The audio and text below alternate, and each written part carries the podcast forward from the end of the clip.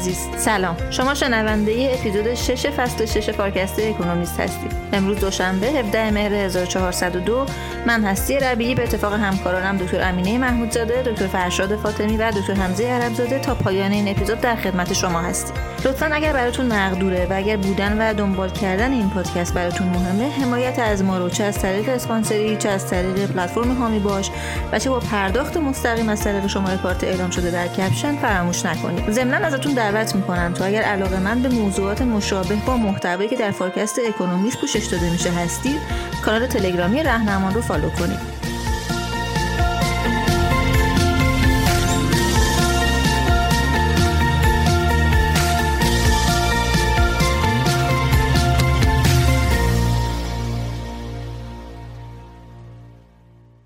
سلام حمزه جان. سلام به شما و سلام به مخاطبین عزیز فارکست. خیلی خوشحالم که توی این شماره فارکستم می‌تونم در خدمتتون باشم. دیدم که شما و دکتر فاطمی توی کنداکتور پرونده ویژه رو برای مرور کردن انتخاب کرده بودین. چرا پرونده ویژه؟ موضوعش چیه و چرا فکر می‌کنی مهمه؟ آره این شماره اکونومیست پرونده ویژه داره به نام homeland economics به نظرم این پرونده ویژه مطالب جالب زیادی داره و می‌تونه به خصوص واسه کسایی که به اقتصاد بین‌الملل و بحث تجارت علاقمندن نکته زیادی داشته باشه.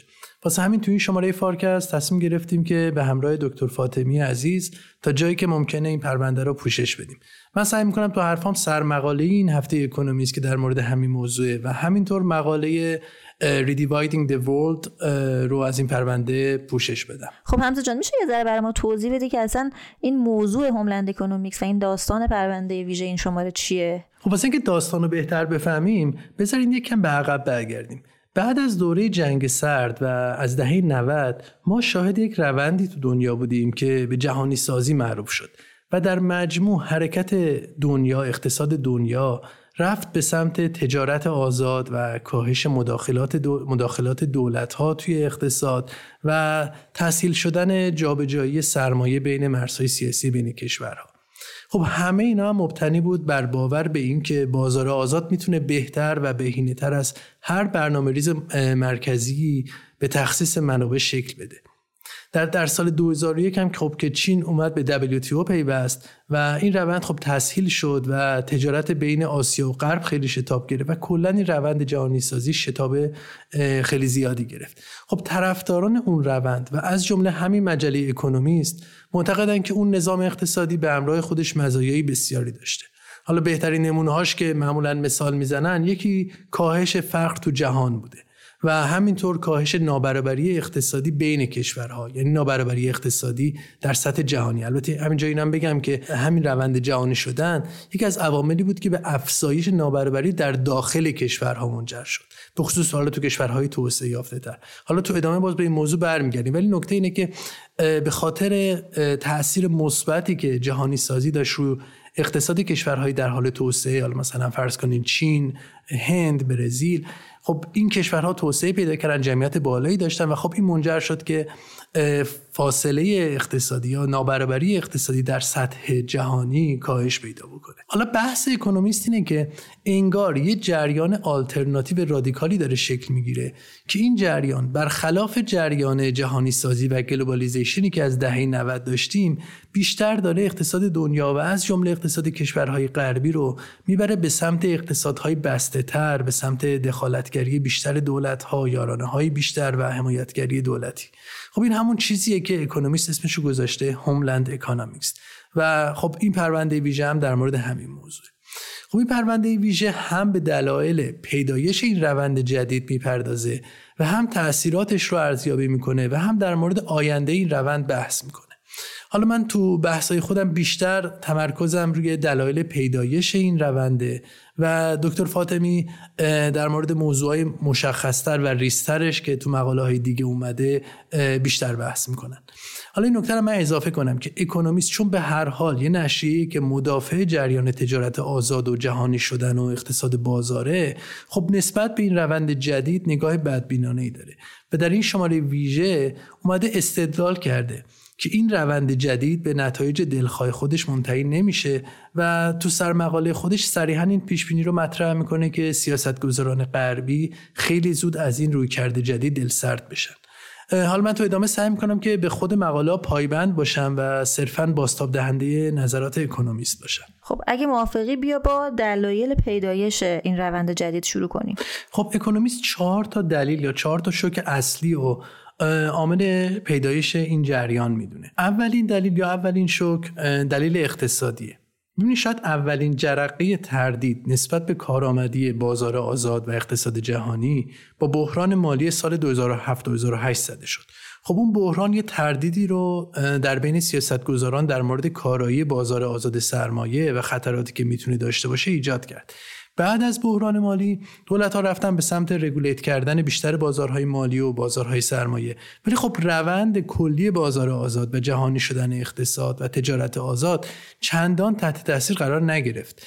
اما اون عامل مهمتر یا اون جرقه مهمتر تو دوره پاندامیک زده شد تو دوره کرونا. تو دوره کرونا مشکلات زیادی خب یادمونه دیگه تو بحث ساپلای چین و زنجیره تامین ایجاد شد. در نتیجه اون مشکلات خیلی از سیاستگزاران و تحلیلگران اومدن به این نتیجه رسیدن که زنجیره تامین گسترده فعلی که از غرب تا شرق الان گسترده شده که خب این هم نتیجه تجارت آزاد و جهانی شدن اقتصاده خیلی پر ریسکه. و باید ریسکش رو با آوردن روند تولید و آوردن زنجیره تامین به نزدیک مرزها یا درون مرزها کاهش داد. حالا دکتر فاطمی با جزئیات بیشتری میان این موضوع رو بحث می‌کنن. من به این موضوع رو اشاره کنم. خود این pandemic یه اثر جانبی دیگه هم داشت که به پیدایش روند homeland economics کمک کرد. ببینین تو دوره pandemic دولت ها مجبور شدن که به شکلی که دست کم تو چند دهه اخیر بی سابقه بوده بیان و در بازار دخالت کنن. حالا از اجبار به تعطیلی یک سری کسب و کارها گرفته تا دادن انواع و اقسام مشوق های مالی و به خصوص سیاست های حمایتشون از شهروندان. خب از لحاظ روانشناسی اجتماعی این حمایت ها این ذهنیت و این توقع رو برای شهروندها ایجاد کرد که دولت ها باید بیان بیشتر نقش حمایتی ایفا کنن. همین انتظار عمومی همین توقع عمومی خودش باز عاملی میشه واسه هل دادن دولت ها به سمت مداخلگری بیشتر در بازار. حالا بریم به عامل دوم یا شوک دوم بپردازیم. عامل دوم به مناسبات ژئوپلیتیکی برمیگرده. خب یکیش بحث رقابت ژئوپلیتیکی با چینه. با قدرت گرفتن چین آمریکا و چین درگیر یک جنگ تجاری و سیاسی شدید شدند که به شکل انواع و اقسام جنگ‌های تعرفه‌ای و وضع تحریم و غیره ما دست کم از دوره ترامپ و بعدم در دوره بایدن شاهدش بودیم. یا حالا مثال دیگه جنگ روسیه است که شاید اون شوک اصلی باشه که الان زده شد دو سال دو, دو سال پیش یا سال پیش جنگ روسیه بود که بزرگترین جنگ زمینی در اروپا بعد از جنگ جهانی بوده. خب همه اینا یک جوری اون ادعایی رو که ادغام و یک پارچگی اقتصادی می‌تونه ادغام و یک پارچگی سیاسی به همراه داشته باشه رو تا حد زیادی زیر سوال برد. یعنی واقعا کسی می‌تونه ادعا کنه که اگه جهانی سازی اقتصاد و تجارت آزاد نبود این جنگ و تنش اتفاق نمیافتاد؟ یکم به نظر عجیبه. نه من موافقم. یعنی به نظر منم هنوز اون استدلال کار می‌کنه. یعنی واقعا اگه تو یک جهان موازی که اون وابستگی های متقابل اقتصادی بین کشورها نباشه احتمالا این تنش های ژئوپلیتیکی و حتی در شکل دیگه در شکل جنگ خیلی بیشتر می‌شد. چون به هر حال در هم تنیده شدن اقتصادها و وابستگی های متقابل بین کشورها هزینه تنش رو بالا می‌بره واسه هر دو طرف. خب حمزه جان بیا برگردیم به عوامل ایجاد روندی که در موردش صحبت داشتیم می‌کردیم. منظورم همین هوملند اکونومیکسه دو تا مورد گفتی. عامل سوم چیه؟ آره عامل سوم یا شاک سوم به بحث استقلال در کالاهای استراتژیک برمیگرده. خب تو جنگ روسیه روسیه اومد از سلاح تم... از بحث تامین انرژی به عنوان یک سلاح استفاده کرد برای فشار به اروپا. خب این موضوع نگرانی و دقدقه داشتن استقلال در تولید کالای استراتژیک رو به وجود آورد. خب همین نگرانی الان برای غرب در مورد چین هم وجود داره که بخواد از وابستگی غرب به تولیداتش به عنوان یه سلاح استفاده کنه. خب این دغدغه ها موجب میشن که به نوعی مسئله اقتصاد گره بخوره به مسئله امنیت ملی و دیگه صرفا ملاحظات اقتصادی مبنای تصمیم گیری قرار نگیره و به نوعی دولت ها رو متقاعد کنه که علا رقم هزینه اقتصادیش بیان خودشون رو در تامین کالای استراتژیک مستقل کنن. حالا ما بریم به اون عامل چهارم یا شوک چهارم. اون شوک چهارم که اکونومیست راجبش حرف می‌زنه بحث ای آی هوش مصنوعیه. فکر کنم اون سه تا مورد اول روشنتر بود. هوش مصنوعی اینجا چه نقشی قرار بازی کنه؟ ببینید بحث هوش مصنوعی اینجا از دو لحاظ موضوعیت داره. یکی اینکه هوش مصنوعی واقعا به خاطر قدرتی که می‌تونه ایجاد کنه می‌تونه در آینده نزدیک به یک تکنولوژی استراتژیک تبدیل بشه. از طرف دیگه هوش مصنوعی می‌تونه به نابرابری اقتصادی در داخل کشورها دامن بزنه. بذارین نکته رو یکم من باز کنم چون مهمه برای بحثمون. ببینید داستان اینه که اگرچه نابرابری بین کشورها تو چند دهه اخیر کاهش زیادی داشته همونطور که اول بحثم اشاره کردیم به خاطر رشد کشورهای در حال توسعه ولی نابرابری اقتصادی در داخل مرزهای کشورهای توسعه یافته خیلی روند افزایشی داشته. دو تا عامل اصلی که باعث این افزایش نابرابری شدن یکیش همین بحث جهانی شدنه.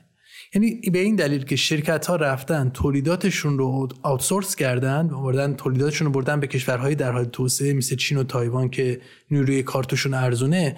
بنابراین نیروی کار یقابی نیروی کار کمتر ماهری که توی بخش صنعت مشغول به کار بوده کارشون رو تو بخش صنعت از دست دادن و عموما رفتن به بخش خدمات.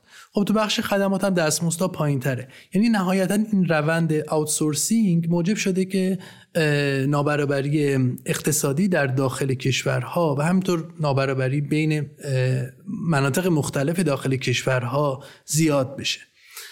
یه عامل دومی که باعث افزایش نابرابری داخل کشورها بوده بحث تغییرات تکنولوژیک بوده. که به مرور ماشین ها اومدن جایگزین نیروی کار یقابی شدن که کارهای روتین رو قاعدتا انجام میدن و عملا اتوماسیون اومده جایگزین کار اونا شده. حالا بذار من تو پرانتز اینم بگم.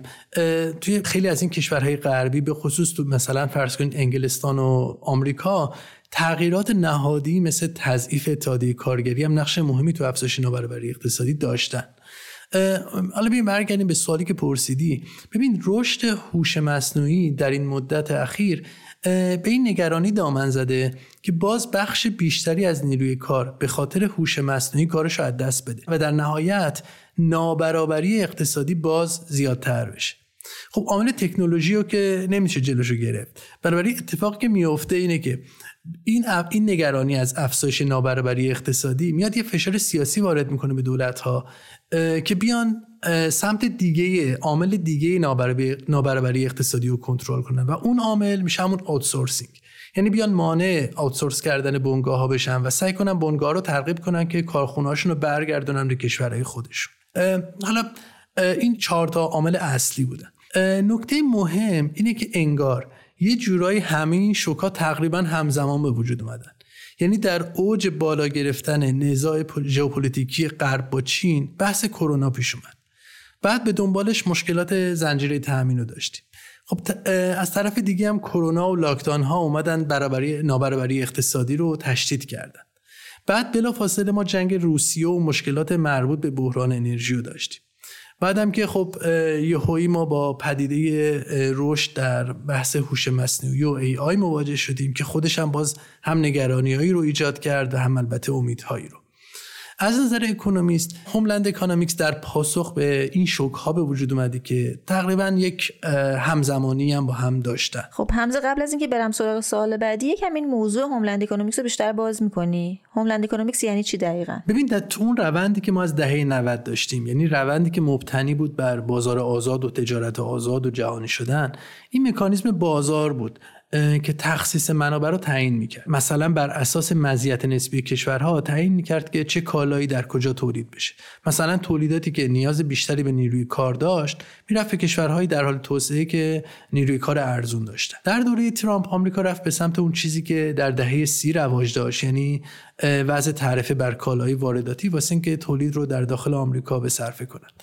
اما اون چیزی که به خصوص بعد از سال 2020 خیلی تو کشورهای غربی رایج شده اینه که دولت ها انگار وارد یک مسابقه ای شدن واسه اینکه سهم بالاتری پیدا کنن تو تولید کالاهایی که به نظرشون کالای استراتژیک ترین مثلا مثل چیپ های صنعتی، اتومبیل های الکتریکی، صنعت هوش مصنوعی، با تولید باتری و در مجموع صنایع مربوط به محیط زیست. خب ما تو شماره قبل فارکست هم به چند تا از نمونه‌هاش پرداختیم. الان دولت ها آمدن به شکل بی سابقه از تولید این کالاها در کشورشون حمایت کردن حالا گفتم به شکل دادن سوبسیده یا گذاشتن محدودیت و مشوق برای اینکه بخش زیادی از زنجیره تامین این کالاها در داخل مرزاشون شکل بگیره. یا اینکه مثلا اومدن روی سرمایه گذاری و صادرات یک سری کالاها و تکنولوژی هایی که می‌تونن اهداف دوگانه نظامی و غیر نظامی داشته باشن محدودیت ایجاد کردن. خب همه این روندها یعنی رفتن بیشتر و بیشتر به سمت اون چیزی که تو ادبیات اقتصادی بهش میگیم اینداستریال پالیسی یا سیاست گذاری صنعتی. یعنی که دولت ها بیان با مداخله از طریق وضع مالیات و دادن سوبسید و اعمال محدودیت تلاش کنن که یک بخشی از اقتصادشون رو حمایت کنن تا اقتصادشون تو اون بخش تقویت بشه و مزیت رقابتی پیدا بکنه. یادمون نره که این نوع سیاست گذاری صنعتی تو چند دهه اخیر معمولا توسط کشورهای فقیرتر انجام می که بتونن صنایع داخلیشون رو تقویت کنن. حالا بحث در مورد اینکه این نوع سیاست ها چقدر موفق بوده و یا موفق نبوده بحث جداگانه و بحث تاریخی مفصلیه که الان نمی‌خوایم بهش وارد بشیم. ولی خب ما هم نمونه‌های موفقش رو داشتیم هم نمونه‌های ناموفقش ولی نکته کلیدی اینه که الان ما می‌بینیم که به خصوص از سال 2020 این کشورهای صنعتی و پیشرفته غربی که به این نوع سیاست ها روی آوردن و تلاش می‌کنن که صنایع مختلف رو در داخل مرزهای خودشون شکل بدن و گسترش بدن. خب میشه برامون از این نوع حمایت هایی که دوتا مثالم بزنی؟ خب ما همین چند ماه پیش تو همین فارکست چند موردش رو بحث کردیم. مثلا چیپ اکت یا قانون چیپ های صنعتی که بایدن تصویب کرد یا Inflation Reduction Act یا قانون کاهش تورم که خب دومی هم یادتون باشه بحثش رو کردیم که اصلا اساسا ربط زیادی به بحث کنترل تورم نداشت. هدفش بیشتر این بود که شرکت های آمریکایی رو در صنایع مربوط به باتری و خودروهای الکتریکی و صنایع از این دست حمایت بکنه و تشویقشون کنه که تولیداتشون رو تو خاک آمریکا انجام بدن. خب اینا نمونه‌های بارزش تو آمریکا بود. در اروپا خب اروپا هم روند مشابهی تو در پیش گرفت و اومد در سطح اتحادیه اروپا طرحهایی رو تصویب کرد برای حمایت از صنایع مربوط به محیط زیست و همینطور برای حمایت از تولید چیپ های صنعتی. هدف گذاری رسمی اتحادیه اروپا الان اینه که 40 درصد از فناوری های کلیدی در بخش محیط زیست و همینطور 20 درصد از تولید نیمه هادی های دنیا در داخل خاک اروپا تولید بشه. خب مشابه همین حمایت های دولتی رو ما مثلا تو کره هند و کشورهای دیگه هم می‌بینیم. یعنی ما با یک روند اینجا مواجهیم برای اینکه بشه بهتر ارتباط برقرار کرد میشه با عدد و رقم بگی اندازه این حمایت ها چقدر بوده؟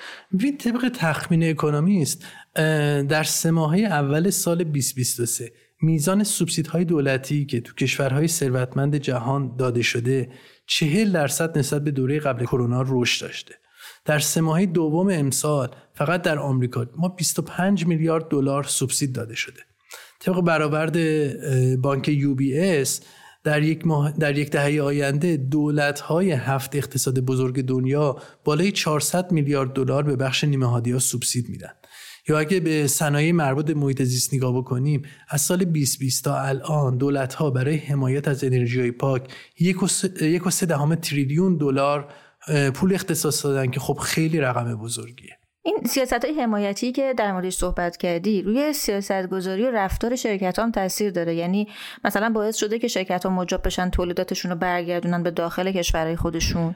خب طبیعتا آره. یه وقتی شرکت ها در کشورهای صنعتی مدام حرف می‌زدن از آفشورینگ و بردن تولیداتشون به خارج و اونم به خب به کشورهای در حال توسعه اما الان مدام حرف از ریشورینگه. و مدام حرف از اینه که تولیداتشون رو برگردونن به داخل مرزهاشون. یا مثلا اگه به بازار سهام نگاه کنیم خب این شاخص خوبیه برای اینکه متوجه بشیم این سیاست ها چه تاثیراتی داشتن. ببین از سال 2022 قیمت سهام شرکت هایی که این تلقی و این ادراک نسبت بهشون وجود داشته که از سوبسیدها و سرمایه گذاری های دولتی روی زیر ساخت ها نفع می‌برن 13 درصد قیمت سهامشون بیشتر شده. در حالی که ارزش کل سهام آمریکا تو همین بازه زمانی 9 درصد سقوط کرده. خب اینا نشون میده که این سیاست ها روی رفتار شرکت ها و سوددهی اونها کاملا تاثیرگذار بودن. حمزه جان من از مجموع صحبت تو به نظرم میاد که خیلی از بخشای این روند انگار ناگزیر بوده یعنی کاملا به نظرم قابل دفاع بوده. تو اول بحثت گفتی که اکونومیست نگاهش نقادانه و منفی نسبت به موضوع homeland economics. میشه برای اینکه بحث رو بتونیم تموم کنیم این موضوع باز کنیم. مشخص کنی که نقد اکونومیست نسبت به این موضوع چیه؟ ببین سیاست گذاری یعنی trade-off کردن. یعنی شما باید یه چیزی رو از دست بدید یه چیزی رو به دست بیاری اگه سیاست گذار یا منتقدی بیاد فقط در مورد مزایا یا فقط در مورد هزینه ها و معایب یک تصمیم گیری یا سیاست گذاری حرف بزنه یعنی trade-off داستان رو نفهمیده. یعنی یا هزینه های سیاست رو نفهمیده و یا مزایاش. اینجا هم بین اون چیزی که homeland economics نامگذاری می‌کنه و اون چیزی که ما به عنوان تجارت آزاد و جهانی شدن اقتصاد ازش نام می‌بریم یک trade-off وجود داره. ببین خب خیلی از این سیاست های کشورهای غربی که تو homeland economics ما تفسیرش کردیم به نظر قابل دفاع و قابل توجیه میان. یعنی خب مسئله offshoring که برای کشورهای غربی پیامدش کوچک شدن بخش صنعت و از دست رفتن یک سری شغلای صنعتی تو بخش تو اون بخش بوده و البته به تبعش هم افزایش نابرابری اقتصادی بوده. خب این داستان همیشه یه فشار سیاسی رو از سمت بازندگان این روند تو این کشورها داشته که خب خودش هم توی رشد سیاستمداران پوپولیست تو این کشورها نشون داده. یا مثلا فرض کنید بحث حمایت از صنایع سبز. خب اینم یه بحث قابل دفاعیه. اون طرف هم مستقل شدن از چین و سایر رقبای ژئوپلیتیکی در صنایع استراتژیک باز از منظر سیاستگزار غربی قابل دفاع و قابل توجیه. یعنی به هر حال سیاست های حمایتگرایانه و اینداستریال پالیسی هایی که ما ازش صحبت کردیم همشون می‌تونن توجیهات و منافع خودشون رو داشته باشن و البته برنده های خودشون هم دارن. یعنی مثلا کسایی که تو کارخونه جدید مشغول به کار میشن یا سهامداران شرکت هایی که از این سیاست ها بهره می‌برن اینا همه برندگان این نوع اقتصاد خواهند بود. ولی حرف اکونومیست و این پرونده ویژهش اینه که همزمان هم این سیاست ها می‌تونه میلیاردها بازنده داشته باشه و برای کل جهان هزینه زا باشه. شاید خب یه بازنده عمده این روند جدید کشورهای در حال توسعه باشن که همیشه از آوتسورس شدن تولیدات کشورهای غربی منفعت بردن. خب مختل شدن روند تجارت آزاد قطعا برای این کشورها هزینه زا میشه و به افزایش نابرابری بین کشورها نابرابری درآمدی بین کشورها منجر میشه. ولی ولی داستان اینه که حتی واسه خود کشورهای غربی هم این روی کرده جدید می‌تونه هزینه زا باشه. یکم در مورد این هزینه ها توضیح میدی؟ خب یه جورایی این روند مثل رفتن به سمت یه برگزیت در مقیاس بزرگتره. IMF اومده یه تحقیقی انجام داده. تو اون تحقیق اومده فرض کرده که بیاین دنیا رو به دو تا بلوک تقسیم کنیم. یه طرفش آمریکا و متحدینش یه طرفش هم چین و متحدینش. حالا این وسط یه سری کشورها هم به هیچ از این دو تا بلوک تعلق نداشته باشن. بعد اومده تاثیرات اقتصادی یک همچین دنیای فرضی رو تخمین زده.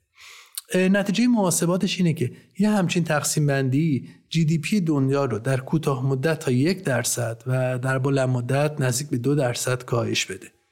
ببین از لحاظ نظری این سیاست ها می‌تونن از چند جنبه برای کشورهای غربی هزینه زا باشن. در کل سیاست های حمایتگرایانه یک نوعی از برنامه ریزی متمرکزه. به این معنی که دولت ها فارغ از سیگنال های بازار میان مشوق هایی رو برای توسعه یک بخش خاص ایجاد می‌کنن که لزوما اون بخش صرف اقتصادی نداره. یعنی این مداخلات در نهایت کارای بازار رو دچار مشکل می‌کنه. ببینید مثلا اگه دولت بخواد با تعرفه یا محدود کردن سرمایه گذاری در کشورهای دیگه از صنایع داخلی حمایت کنه نتیجهش میشه قیمت های بالاتر. اگه بخواد با دادن سوبسید و های مالی از صنایع داخلی حمایت بکنه خب یه همچین حمایتی نیاز به منابع مالی داره. خب سوال اینه که کی قراره این هزینه رو بده؟ این منابع مالی از کجا قراره تامین بشن؟ این بار مالی یعنی یه فشار مضاعف روی بودجه دولت ها که خب می‌دونیم الان بدهی دولت ها تو کشورهای غربی به شدت بالا رفته و نرخ بهره بالاتر هم نرخ بهره بالایی هم که الان وجود داره باز پرداخت این بدهی ها رو خیلی سخت کرده. از طرف دیگه هم بودجه این کشورها به خاطر پیری جمعیت و هزینه هایی که دولت باید بپردازه به خاطر حقوق بازنشستگی و هزینه های درمانی خب باز هم اینا تامین مخارج برای حمایت از صنایع رو محدود می‌کنه. و حتی یه المسائل جدی قرار میده روبروی امکان تداوم این نوع سیاست های حمایتگرایانه. حالا یه مسئله دیگه هم که بعد نیست بهش اشاره کنیم و مسئله مهمیه مسئله بهرهوریه. خب ما نتیجه سیاست های حمایتی رو روی بهرهوری در کشور خودمون تجربه کردیم. ببینید شما با سیاست حمایتی هم انگیزه افزایش بهرهوری رو با کاهش دادن رقابت کم می‌کنین و همین که به نوعی صنایع خودتون رو به حمایت های دولتی معتاد می‌کنین. بنابراین داستان به این سادگی نیست که ما فکر کنیم میشه با تزریق پول و محدود کردن تجارت رشد بلند مدت ایجاد کرد شغل ایجاد کرد و صنایع ملی رو تقویت کرد. خیلی ممنونم حمزه ممنونم از شما. گفتگوی بعدی رو با دکتر سید فرشاد فاطمی با ادامه مرور special report این هفته اکونومیست با موضوع homeland economics انجام دادم. همراه ما بمونید.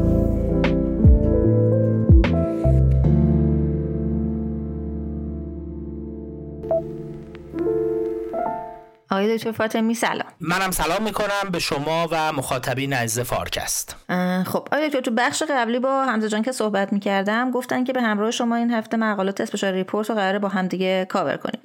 ما در خدمت شما هستیم. بله این پرونده 6 تا مقاله داره که حمزه عزیز تو بخش اول یکی از اون مقالات را که در مورد سیاست های جدید صنعتی و سیاست های جدید توسعه صنعتی تو کشورها بود پوشش داد.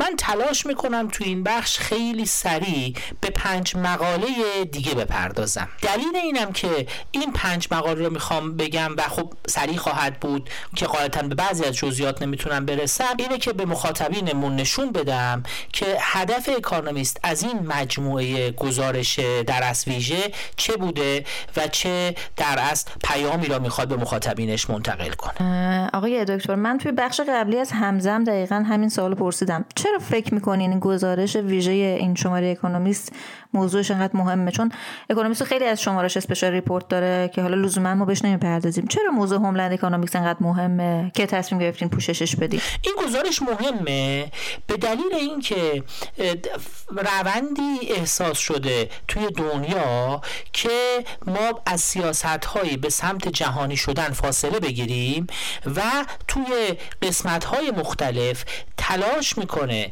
اکانومیست نشون بده که چه بخشی از این سیاست ها می‌تونه درست باشه؟ چه بخشی از این سیاست ها می‌تونه اثرات منفی داشته باشه؟ عملا بعد از اون درس مقاله اولی که عرض کردم خدمت مخاطبینمون پنج مقاله دیگه اولیش درس به موضوع تاباوری زنجیرهای تامین می‌پردازه. مقاله بعدی به موضوع رشد اقتصادی. مقاله چهارم این مجموعه موضوعش تکلینگ اینکوالیتیه یعنی موضوع نابرابری و فقر. مقاله پنجم موضوعش در اصل موضوع محیط زیسته و در انتها توی مقاله آخر اکانومیست در مورد آینده جهانی شدن پیش بینی های انجام میده. خب دکتر پس اگه اجازه بدین با موضوع زنجیره تامین شروع کنیم. در مورد زنجیره تامین اکانومیست به دو تا موضوع محوری می‌پردازه. موضوع اول اینکه نشون بده. تاباوری زنجیره های تامین و مکانیزمی که زنجیره های تامین تونستن تو دوره کرونا پاسخ بدن به مشکلاتی که تو تامین کالاها و مواد اولیه ایجاد شد به اون شدتی که تصور میشه نبود؟ و بعد از اون بگه بخشی از مسئله زنجیره تامین لزوما به مسئله کرونا بر نمیگرده و به نگرانی های سیاسی سیاستمداران مربوط میشه. تو قسمت اول من دو تا از مثالهایی که اکانومیست زده رو براتون میگم. یکی از موارد اینه که در سال 2019 بریتانیا 16 هزار تن مواد ضد عفونی کننده وارد می‌کرده. قیمت هر کیلو از اینا دو و دهم دلار بوده. توی ابتدای 2020 یعنی همزمان با شروع پاندمی کرونا کمبود احساس میشه منتها بازارها به سرعت جواب میدن و با چند روز تاخیر کارخونه ها به راه میفتن و توی سال 2020 تو کل 2020 بریتانیا موفق میشه. 86 هزار تن واردات مواد ضد عفونی کننده انجام بده و قیمت تنها 3.5 دلار میشه. یعنی می‌تونن تقریبا پنج برابر بیشتر کالا وارد کنند. در حالی که قیمت تنها کمی بیش از 20 درصد افزایش پیدا می‌کنه. یعنی اینکه زنجیرهای تامین با مکانیزم هایی که بازارهای جهانی برای ترید فراهم کردن به اندازه کافی موفق بودن که در مقابل کمبود پاسخ نشون بدن علاوه بر این توی یه صنعت دیگه که خیلی تو دوره کرونا نگران ایجاد کرد و اون صنعت در اصل نیمه هادی ها بود توی سال 2021 کمپانی های نیمه هادی یک و دو دهم تریلیون واحد نیمه هادی در از جابجا کردن. این 15 درصد بیش از سال قبلشه و به تنهای آمریکا توی سال 2021 تونه سی درصد بیشتر از سال قبل واردات نیمه هادی داشته باشه که عملا میگه به هر حال کرونا دو تا نگرانی اصلی ایجاد کرده بود یکی افزایش کالاهای الکترونیکی و دیگری در اصل مواد بهداشتی که زنجیره های تامین بین المللی تونستن در مقابل هر دوی که زنجیرهای تامین بین المللی تونستن در هر دو مورد پاسخگو باشن و جواب بدن. البته در مورد زنجیره های تامین همچنان نگرانی هایی که تو رابطه تجاری بین آمریکا و چین و همچنین اختلالایی که به دلیل جنگ اوکراین اتفاق افتاده وجود داره. اگه در مورد رابطه آمریکا و چین بخوایم بگیم عملا اینه که واردات از چین تنها 6 درصد هزینه کالاهایی که تو لیست S&P 500 فروخته میشه. این عدد تو سال 2018 8 درصد بوده. و عملا این جایگزینی نوعا از طریق رقبای هندی انجام گرفته و واردات کالاهای استراتژیک از چین به غرب که این کالاهای استراتژیک شامل سیستم هایی که تو اسلحه ها استفاده میشه قطعات کامپیوتری و همچنین محصولات optical 33.5 درصد بوده نسبت کل واردات غرب که این از چین رسیده به 31.9 درصد. یعنی چین به نسبت سهمش اونجا از دست داده این به دلیل نگرانی هایی که تو روابط تجاری با چین اتفاق افتاد. جالب بود. یعنی دکتر زنجیره تامین بین‌المللی همچنان مثل قبل از کرونا دارن کار می‌کنن. بله. این مقاله عملا جنبندی که می‌کنه اینه که تو دوره کرونا با شوکی که وارد شد زنجیرهای تامین اتفاقا تاباوری خودشون نشون دادن. و بعد از یه دوره کوتاه کم بود که به نسبت عمقی که کرونا داشت و همچنین البته شوکی که به دلیل جنگ اوکراین اتفاق افتاد عملا زنجیرهای تامین بین‌المللی تونستن تاباوری خوبی نشون بدن. و کالاهایی رو که دنیا احتیاج داشت فراهم کنن.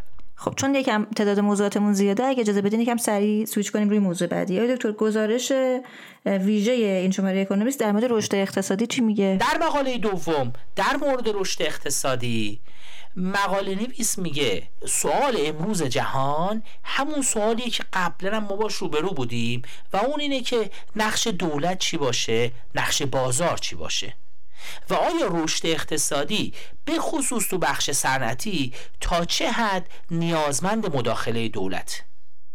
تو اینجا اکانومیست میگه باید توجه بکنیم به دو نکته سیاست های صنعتی و اینکه دولت بیاد کمک کنه اتفاقا در مواردی ناموفق بوده.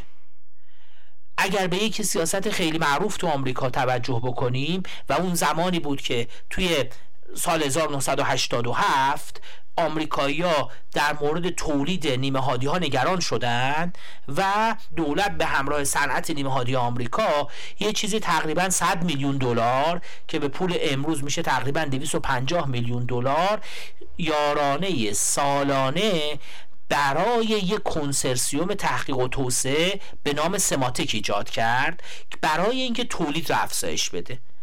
مطالعاتی که بعدا انجام شد توسط دو تن از محققین استنفورد توی سال 1994 هم منتشر شد نشون داد که این کمک هیچ تاثیر تو صنعت نیمه هادی های آمریکا نداشته و باعث افزایش تولید نیمه هادی ها نشده. یه مثال غیر موفق از مداخله دولت توی یه کشوری که عملا نظام حکمرانیش از بعضی جنبه ها بسیار مدرنه و از اون طرف میگه البته مثاله میشه بزنیم. مثل مثال حمایت هایی که کره کرد از کیا و تونست کیا را از یه برند محلی تبدیل بکنه به یه برند جهانی. مثال های متعددی تو مقاله هست. از توفیق ها و عدم توفیق های سیاست های در از مداخله گرانه دولت که می‌خواد جای بازار را بگیره در جاهای مختلف دنیا. سوال اصلی که اکانومیست اینجا می‌پرسه میگه آیا سیاستمدارا مطمئنن که در مورد رشد اقتصادی و دستیابی به رشد اقتصادی مداخله دولت یه کار خوبه؟ و آیا به اندازه کافی در مورد این فکر کردن الان که حرکت کردن بعضی جاها به سیاست های مجددن که دولت بیاد با یارانه ها نقش بازی کنه دارن درست انتخاب می‌کنن و اشتباه قبلی رو تکرار نمی‌کنن یا نه؟ آیا دکتر در مورد وضعیت فقر در جهان چی؟ آیا ارزیابی که گزارش از وضعیت رشد در جهان داره به اون چیزی که در مورد فقر در جهان داره دو تا ارزیابی متفاوته؟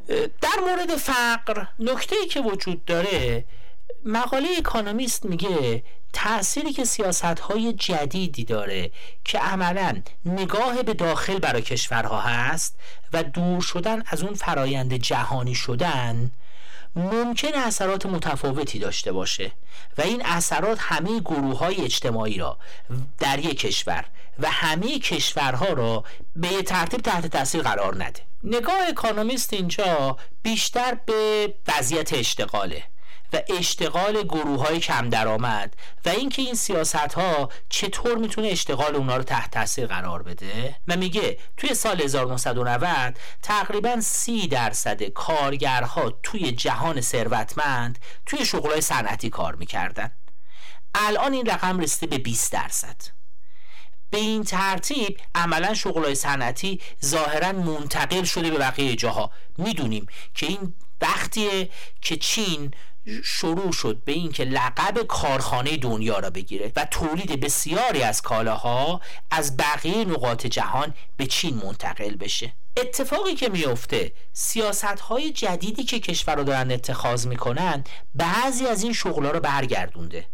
منتها لزوما این شغلا به اون گروه های در از کم درآمد نرسیده. و الان شغلای مانیفکتچرینگ و شغلایی که تو صنعت ساخت داره برمیگرده به اون ترتیب نیست که همون گروه ها بتونن شغلا رو بگیرن. به عنوان مثال کانادا و فرانسه تونستن تعداد شغلاشون را تو صنعت ساخت به بالاتر از روند قبل از کووید برسونن. مونتا مطالعات نشون میده این شغلای جدید ایجاد شده نوعا برای کارگران با مهارت بالا بوده. کارگرانی که در از طراحی می‌کنن یا ماشین ها را بر کارکردشون نظارت می‌کنن. و لزوما این شغلا مقاله میگه به لفت بیهایند ورکینگ کلاس نرسیده. به گروه های کارگری که معمولا کم درآمد بودن چیزی گیرشون نیومده. و عملا این سیاست ها در داخل کشورها معلوم نیست لزوما وضعیت نابرابری و فقر را بهتر کرده باشه. بین کشوری هم که مشخصه که وقتی سیاست های به وجود میاد که ترید را محدود می‌کنه تجارت را محدود می‌کنه مسلمه که کشورهایی که فقیرترن نمی‌تونن در اصل از ارائه خدمات کارگران ارزانشون به دنیا استفاده کنند و عملا در اصل بعض اونا بدتر میشه. به عنوان مثال زمانی که انتقال مشاغل به چین شروع می‌شد عملا درآمد چینی هایی که توی کارخونجات جدید کار می‌کردن از درآمد سایر چینی ها بیشتر بود. و اگه این فرایند برای بقیه کشورها یا کشورهایی که یه مقداری از لحاظ ثروت فقیرترن متوقف کنیم عملا این به معنی اینه که اون کشورها در مجموع و فقرای اون کشورها ازشون بدتر میشه. نهایتا اینکه به نظر میاد سیاست هایی که در مقابل در از سیاست های گلوبالیزیشنه و نگاه به داخل کشورها هست به یه نوعی می‌تونه وضعیت فقر را هم در سطح داخلی کشورها چه ثروتمند و چه فقیر و فاصله بین کشورهای فقیر و غنی بدتر کنه. البته نباید یه نکته رو فراموش کنیم و اون اینکه در این میان بعضی از سیاست هایی که اتخاذ شده سیاست هایی هست که به انتقال از کشورهای ثروتمند به فقیر منجر شده. توی ماه می توی اجلاس گروه های جی هفت توی هیروشیما اتفاقی که میفته کشورهای ثروتمند خودشون رو متحد می‌کنن که 600 میلیارد دلار سرمایه گذاری کنند تو زیرساخت های بین المللی زیرساخت های جهانی برای شرکاشون. میگه البته این در مقابل اون برنامه یک راه یک کمربند چینه که چین هم داره همین کار انجام میده. مونتا نتیجه اون اینه که این سرمایه گذاری تو زیر ساختای کشورها می‌تونه کمک کنه به ویژه اینکه بخشی از این سرمایه گذاری ها توی جاهایی بوده که ممکنه وضع دنیا رو برای زندگی کلا بهتر کنه. مثل انرژی های تجدید پذیر که می‌تونه وضع دنیا را برای همه کشورها بهتر کنه. خب پس دکتر با این توضیحات آخرین تو من حدس می‌زنم که در مورد سیاست های زیست محیطی گزارش احتمالا تصویر روشنتر و مثبتتری از سیاست های جدید چند سال اخیر داره ارائه میده. درسته؟ بله دقیقا درست میفرمایید. توی مقاله تحت عنوان سکند بست که مقاله نویس اکانومیست در مورد وضعیت شرایط زیست محیطی میگه میگه که سیاست های گذشته و سیاست های مثل مالیات کربن و سایر سیاست ها نشون داد که دنیا در مقابل تغییرات اقلیمی نتونسته خوب رفتار کنه. اون سطح دو درجه سانتیگراد بالاتر از دمای پیش از سنتی شدن داره اتفاق میفته و به نظر میاد تو این مورد موردی که ممکنه سیاست های جدید بتونه کمک های انجام بده. عملا آلمان یارانه های سخاوتمندانه داره میده برای تولید انرژی خورشیدی که این نتیجهش توسعه انرژی خورشیدیه که وقتی جمع میشه با اثر یادگیری که از تجربه های گذشته و جاهای دیگه دنیا اتفاق افتاده بازدهی به مقیاسی که نتیجه وارد شدن چینی ها به صنعت در از سولار بوده به صنعت انرژی خورشیدی بوده عملا میزان تولید انرژی خورشیدی توی آلمان در یک دهه گذشته هر سال دو برابر شده. از اون طرف یارانه هایی که آمریکا در زیل قانون کاهش تورم آمریکا برای تولید انرژی خورشیدی باتری های با ظرفیت بالا و همچنین تجهیزات تولید هیدروژن و سایر انواع انرژی های تجدید پذیر گذاشته سالانه بین 400 میلیارد تا یک تریلیون دلار توی یک دهه آینده می‌خواد کمک کنه به این صنایع. و این عملا چیزیه که ممکنه کمک بکنه به وضعیت همه ساکنان کره زمین. از اون طرف ژاپن می‌خواد یه چیزی هولوش 150 میلیارد دلار سوبسید را برای سیاست تحول سبز که در از سیاست های در از تولید انرژی های پاک تو ژاپن هست هزینه کنه. نتیجه این که در عین حالی که اکانومیست به برخی از سیاست های اتخاذ شده توی دوره جدید توسط دولت ها بدبینه نسبت به سیاست های زیست محیطی رویکرد مثبتتری داره و میگه این هزینه کردن ها و این سوبسید دادن ها وضع هر دو گروه کشورهای فقیر و غنی رو ممکنه بهتر بکنه و عملا زمین را برای ما جای بهتری برای زندگی بکنه. اگه اجازه بدین دکتر بریم سراغ مقاله آخری. اکونومیست آینده جهانی شدن رو چطوری می‌بینه؟ و بله مقاله آخر می‌خواد یه جمعبندی بکنه در مورد globalization. اتفاقی که میفته همون جور که گذشت به دلیل اتفاق افتادن همه‌گیری کرونا جنگ روسیه و اوکراین و یه کمی قبلتر از اون بریکزیت و خارج شدن انگلیس از اتحادیه اروپا و دعوای تجاری که بین آمریکا و چین اتفاق افتاده بود سیاست های کشورها توی چند سال اخیر بیشتر و بیشتر داره میره به سمت سیاست هایی که متفاوته با سیاست های جهانی شدن.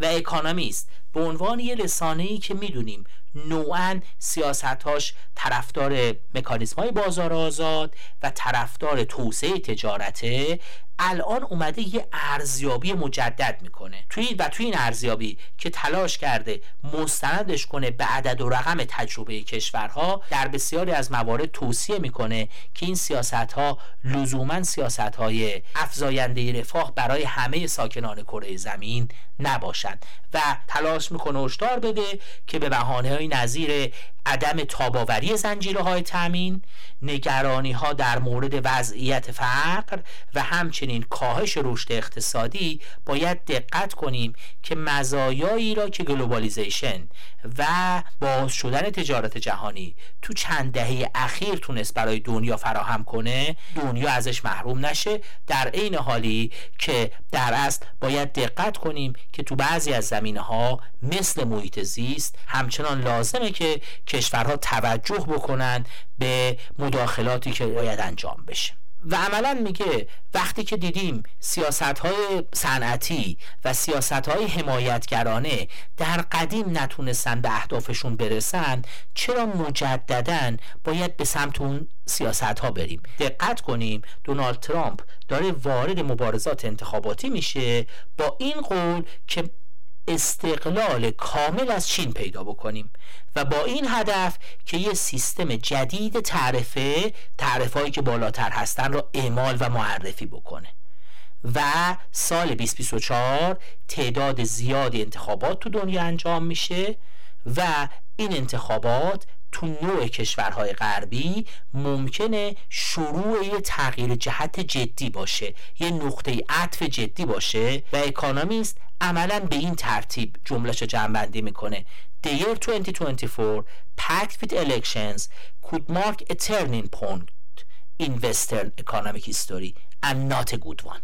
میگه این نقطه عطف ممکنه لزوما به سمت بهتر شدن وضعیت کشورها نره. خیلی ممنونم آقای دکتر فاطمی. من هم از شما متشکرم. روز شما بخیر. گفتگوی بعدی رو با دکتر امینه محمودزاده در مورد بهرهوری در اروپای غربی انجام دادم. همراه ما بمونید.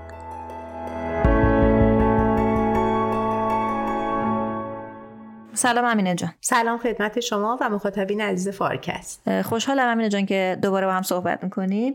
به من بگو که چه مقاله ای رو انتخاب کردی و چرا این مقاله از نظر تو جالب بوده؟ من برای این اپیزود مقاله بهرهوری در اروپای غربی سریعتر از آمریکا رشد کرده. از بخش جزئیات نموداری صفحه 81 مجله اکانومیست 4 اکتبر 2023 رو انتخاب کردم.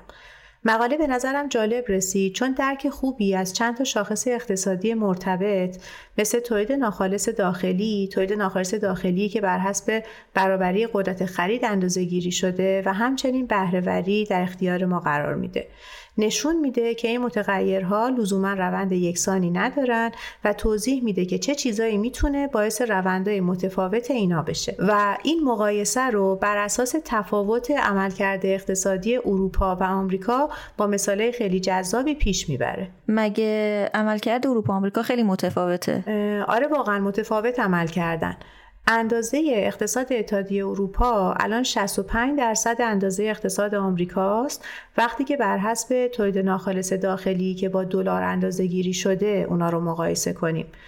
شاید براتون جالب باشه که نزدیک به یک دهه پیش اروپا 90 درصد اقتصاد آمریکا رو داشته و این کاهش 65 به 90 واقعا چشمگیر به نظر می‌رسه البته مقاله در ادامه سعی می‌کنه که دلایل مربوط به این کاهش رو توضیح بده و اصلا به ما نشون بده که چه میزانی از این کاهش مربوط به تعریف متغیرها و درک نامناسبیه که ممکنه ما از شاخصهای اقتصادی داشته باشیم در مورد اثر رشد جمعیت، تغییر نرخ ارز و همینطور تغییر بهرهوری در اروپا و آمریکا صحبت می‌کنه. به عنوان مثال میگه که این کاهش رو تا اندازه میشه به رشد کنتر جمعیت توی اروپا نسبت داد. در حالی که تعداد اروپایی ها از سال 2012 تقریبا 1.6 دهم درصد به صورت سالانه افزایش پیدا کرده نرخ رشد جمعیت برای آمریکایی ها 6.1 دهم درصد بوده با این حال و به رغم رشد جمعیت بالاتر تولید ناخالص داخلی سرانه توی آمریکا بالاتره و در مقایسه با اروپا به نظر می‌رسه که رشد سریعتری داشته. امینه جان این مقایسه اقتصاد بر اساس تولید ناخالص داخلی سرانه چقدر کار درستیه؟ یعنی در واقع سوالم اونجوری بپرسم که اصلا تولید ناخالص داخلی سرانه معیار مناسبی برای رفاه اقتصادی هست. من تاکید می‌کنه که مقایسه اقتصادها بر اساس تولید ناخالص داخلی سرانه معیار مناسبی برای رفاه اقتصادی نیست.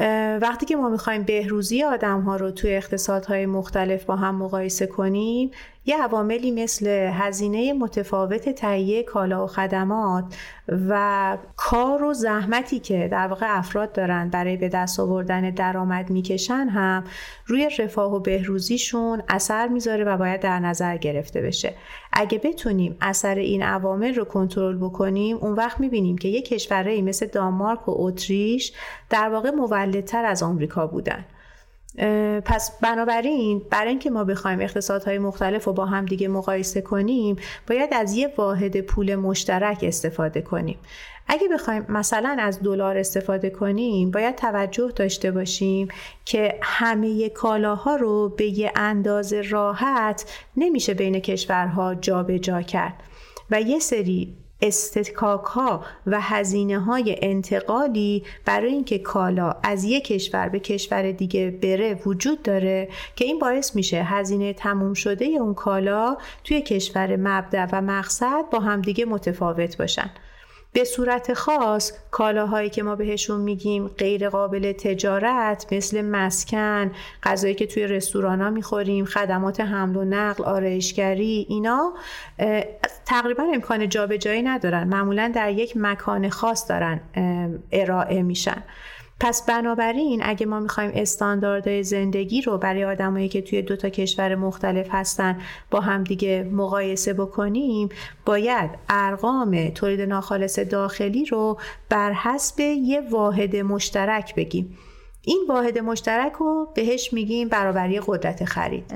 میشه خواهش کنم که منظورت از برابری قدرت خرید و برای شنونده ما بگی؟ خب من اگه بخوام برابری قدرت خرید و که PPP هم ازش نام می‌برن بیشتر توضیح بدم این در واقع یه معیاریه برای اندازهگیری قیمت یه سبد کالای خاص توی کشورهای مختلف. عملا کاری که می‌کنه اینه که یه سبد کالا رو تعریف می‌کنه و توی مثلا دو تا کشور نگاه می‌کنه ببینه هزینه تهیه اون سبد چقدره و از تقسیم این هزینه به یه جور نرخ ارز می‌رسه. عملا تورم و نرخ ارزی که بر اساس PPP برابری قدرت خرید به دست میاد به خاطر اینکه تعرفه ها وجود دارن هزینه های مبادله و همون سایش ها و اصطکاک هایی که راجبشون حرف زدیم وجود دارن می‌تونه با اون نرخ ارزی که ما داریم توی بازار می‌بینیم متفاوت باشه.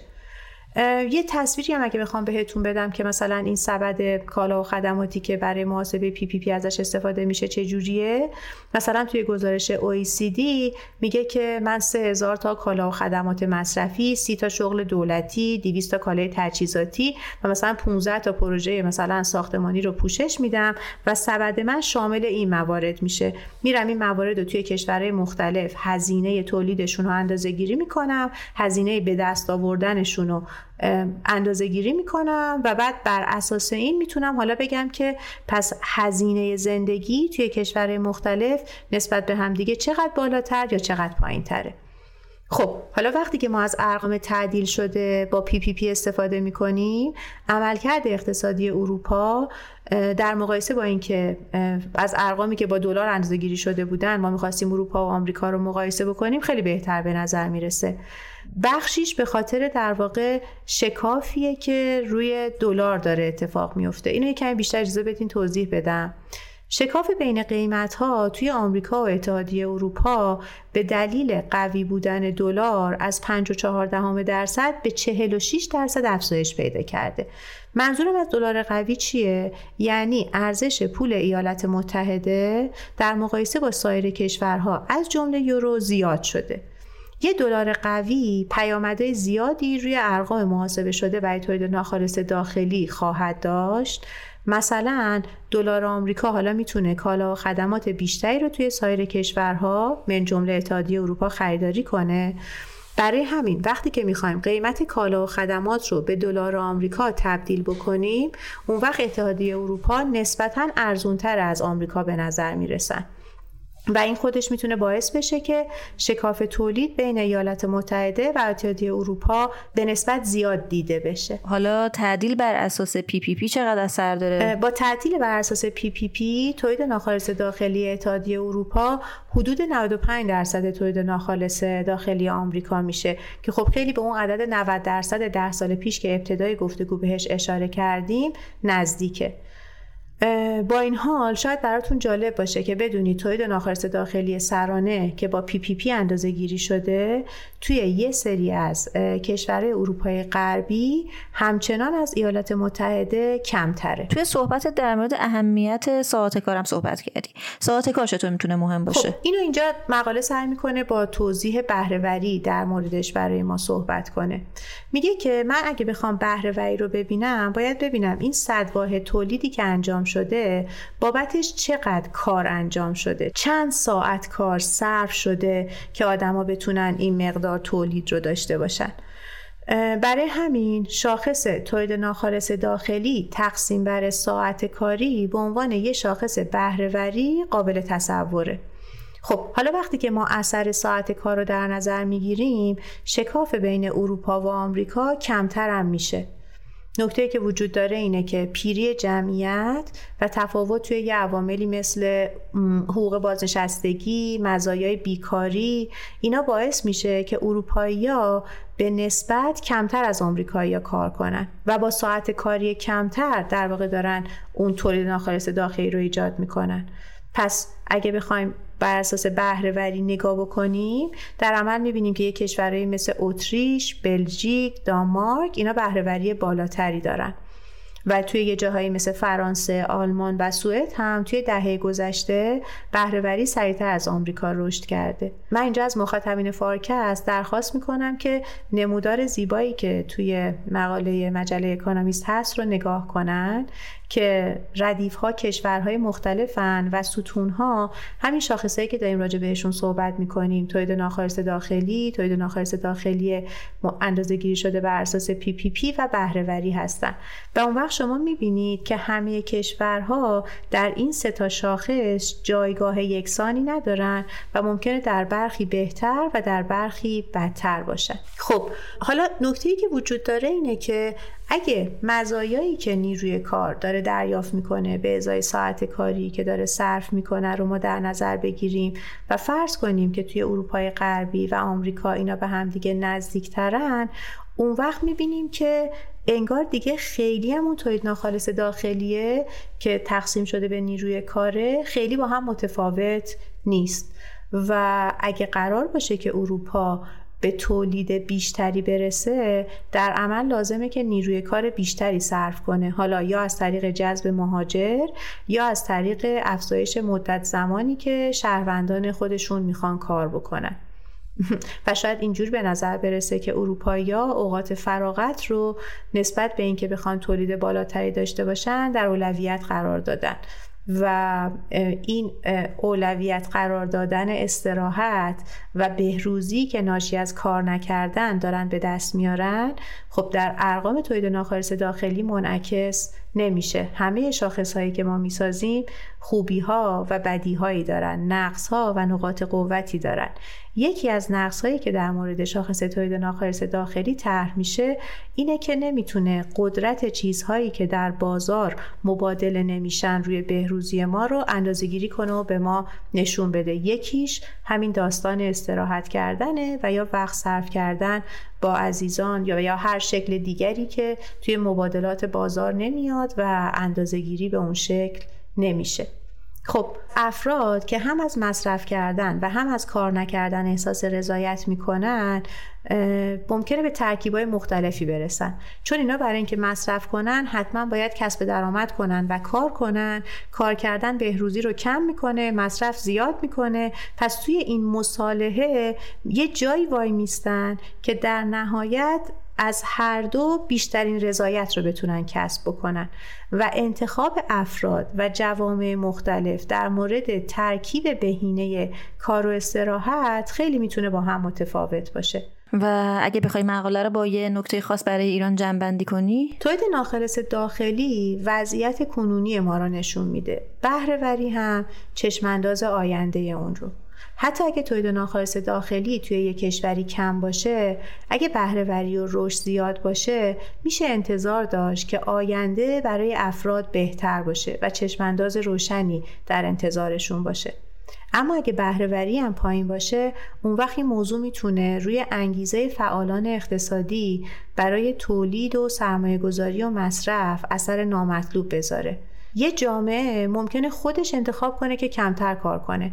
مثل جامعه اروپا در مقایسه با جامعه آمریکا. اما توی جامعه ای که بهرهوری کلا پایینه افراد برای اینکه به درآمد برسن و بر اساس اون بتونن مصرف بکنن مجبورن ساعت بیشتری کار کنن که درآمد داشته باشن. و فضای انتخابشون وقتی سطح بهرهوری جامعه کمه خیلی کوچیک میشه. و دریافتیشون و مصرفشون بیشتر از اینکه تحت تاثیر انتخابهای خودشون برای میزان کار کردن و چگونگی کار کردن قرار بگیره تحت تاثیر شرایط اقتصاد کلان قرار می‌گیره. بنابراین انتخاب روشهایی که بتونه سطح بهرهوری جامعه رو ببره بالا مثلا سوء تخصیص رو کم کنه و منابع رو به گونه ای تخصیص بده که در اختیار شایسته ترین متقاضیانش که بیشترین بهرهوری رو می‌تونن ازش داشته باشن بالاترین تولید رو می‌تونن بر اساسش داشته باشن قرار بده این می‌تونه وضع همه رو بهتر کنه. در مورد اقتصاد ایران دونستن دلایل پایین بودن بهرهوری اهمیت خیلی زیادی پیدا می‌کنه. چون به نظر می‌رسه که یکی از مهمترین عواملیه که داره میزان درآمد و مصرف تک تک افراد جامعه رو مشخص می‌کنه. ممنونم امینه جان. خیلی از وقتی که در اختیار من قرار دادید متشکرم.